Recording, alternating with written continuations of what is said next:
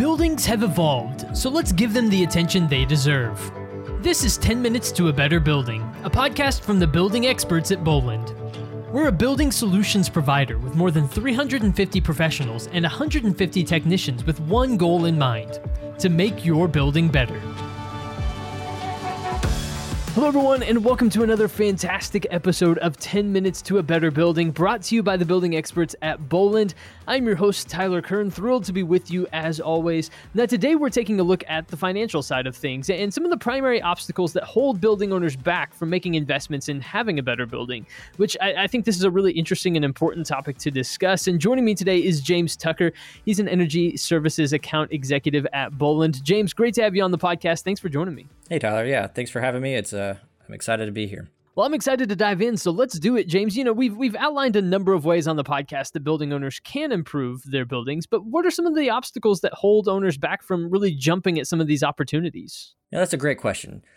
There are a lot of reasons why owners aren't jumping at these opportunities, but the four most common obstacles that we encounter are lack of capital. Cash is king, right? While many owners prefer pay, to pay cash due to the timing and availability of funding, it usually results in delaying or preventing infrastructure upgrades. This is because companies often use available working capital for inventory, accounts receivable, and operating expenses necessary to grow their business rather than, from their perspective, tying up cash in infrastructure and capital equipment not directly related to their business strategies. The second obstacle is what is referred to as split incentives. This is when the cost and benefits related to reducing energy usage falls to different parties. Let's say, for example, you're an owner of a commercial building that has a triple net lease. The tenant pays a utility bill, which means that you, the, as the building owner, will never realize the benefit of a lower utility bill. So, in the end, you decide not to invest in an energy efficiency project. This could also be flipped for a tenant that leases an entire building. By the time the tenant realizes the payback on an energy efficiency project through lower utility bills, the building may no longer fit their needs and the owner retains the asset. In either scenario, you can easily see why this is one of the largest obstacles we come across, but it's good to know there, there are strategies to address this. Other, another obstacle is the desire for an owner to use traditional funding and evaluation methods. This looks like a typical owner that wants to pay cash and expects a three year return on investment or less. While this is there's nothing wrong with this financial metric in general, and it does limit the owner's ability to fund infrastructure upgrades beyond low cost, no cost energy conservation measures. And the last obstacle we come across is an owner that doesn't trust the savings being touted. And you can't blame them because we've all seen companies out there making claims that don't add up. Yeah, that's a that's a great point. You know, every time you turn on the TV, you have uh, you know uh, someone trying to advertise to you that they can save you fifteen percent. It's only going to take you you know X amount of minutes or something like that. Not calling right. out individual companies, but right, like we're all used to on, on some level in our lives hearing these pitches that oh we're going to save you so so much money. And they rarely pan out the way that it, it sounds, right? So you you can't really blame people for being you know skeptical on some level, right? Exactly. Yeah, so that that's an that's an interesting one. But you know, one of the things that stands out to me is that energy energy performance standards are changing all the time. They're continuously being updated, which puts a lot of strain on owners to really meet those standards, right? Because often there's a, a, timeline that they need to hit certain benchmarks and that sort of thing. So, how do building owners make investments in this current economy um, that help them meet those energy standards? But you know, recognizing some of the the financial constraints that that exist around uh, you know making upgrades and that sort of thing. Yeah, you're exactly right. There are there are many localities looking for ways to incentivize owners to improve the efficiency of, of their buildings. Some are using a platform that scores your building's efficiency against similar buildings in the area, and others are implementing new building energy performance standards. Um, and because of these performance standards, owners are facing benchmarking laws that put a timeline on meeting specific efficiency thresholds, or they could be penalized. So, back to your original question, Tyler, given the current economy and, and the common obstacles that keep owners from making the necessary investments, how will they meet the energy standards imposed on them? And, you know, I believe that alternative funding strategies can help an owner structure project finances so the payments are less than the energy savings. In other words, Boland can help owners to stop paying rent to the utility companies and instead invest that money back into their business. And some of these strategies we evaluate include federal and state tax benefits, um, utility incentives, energy procurement strategies, Plus, there's grants and finance vehicles. And I know this can sound overwhelming. However, Boland has a team focused on these alternative funding strategies, which is why we are so successful in implementing a more sustainable investment for our clients.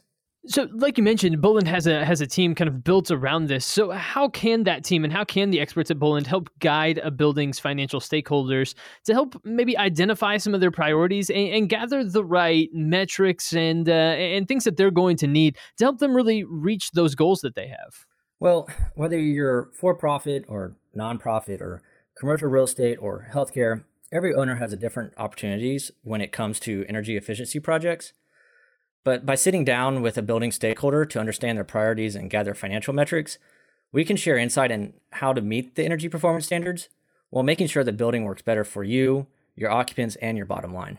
That's really fascinating that uh, that that's able to happen. So, what are some factors to consider when it comes to financing vehicles and, and things along those lines? Different strategies that exist uh, to to really help work towards uh, meeting some of those goals. Are, are, there factors to think through? Are there things that people need to be aware of when it comes to these numbers and, and what their goals are? Yeah, first and foremost, I want to make clear that Boland is not a bank or an accounting firm, which is why we don't want to be to prescribe a solution but to provide uh, your team with options that align with your goals. Um, then you can consult with your accountant or bank to confirm these approaches for your business. With that said, and in order to narrow down your financing options, there are some factors to consider when evaluating different financing vehicles. And these, these factors include the stakeholder's tax appetite. Does the project qualify for state and federal tax credits? And if it does, can the owner, can the owner or does the owner want to take advantage of the tax credits? Another factor is owner's performance risk. Earlier, I talked about how owners may not believe the savings being touted. Well, some financing options transfer the risk from the owner to the contractor. So instead of the traditional financing mechanism, which puts the performance risk on the owner, a performance contract puts the risk on the contractor through utilizing a measurement and verification process. It's also worth noting, though, that there are financing vehicles that require third party verification on the proposed energy savings, which provides the credibility without the extra costs associated with measurement and verification requirements. And the last factor to consider is the stakeholder's financing risk. Owners need to understand how each vehicle affects their balance sheet, credit line, and the terms. A 0% interest sounds great. However, the goal is to create cash flow positive project, and the term may be too short, or it could require a large upfront capital investment, and therefore it could make sense to consider a 4 to 5% interest rate over a longer term and no upfront capital so, James, you know, we started off this conversation talking about the obstacles that hold building owners back from making these investments and jumping at these opportunities to improve their buildings. And now that you've kind of laid out uh, some more of this information uh, based around the, the financial side of things, how would you respond maybe to some of those obstacles? If, if you're talking to a building owner and they say, uh, maybe lack of capital is the issue, or uh, split split incentives, or not trusting savings, you know, how would you respond maybe to some of those obstacles uh, that are in the way? uh, that are holding building owners back in light of the other information that we've we've talked about here on the podcast today? I mean, that's a great question, and I think the first thing I would kind of say to them is, you know, let's not take financing vehicles off the table. I know financing can be a dirty word a lot of times,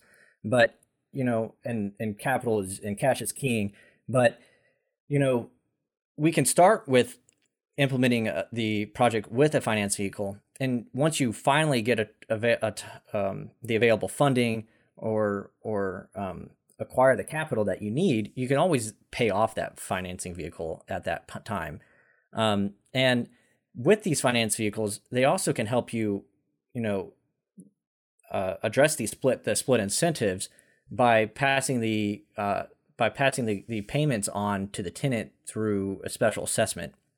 So there's the the I guess the main takeaway would be, you know, I get that all this information uh, can seem very complex, but you know, Boland has the tools needed to help you develop and implement a successful energy efficient project, and as your and we act as your fiduciary. Well, James, if people have questions and they want to uh, maybe seek out Boland or have a conversation with you about some of the questions they have in this area, what's the best way for them to reach out and, and to get in touch with you? You know, we uh, we have great tools with on, on our website that you can go to. You can also call our main line, and, and they know how to get a hold of us.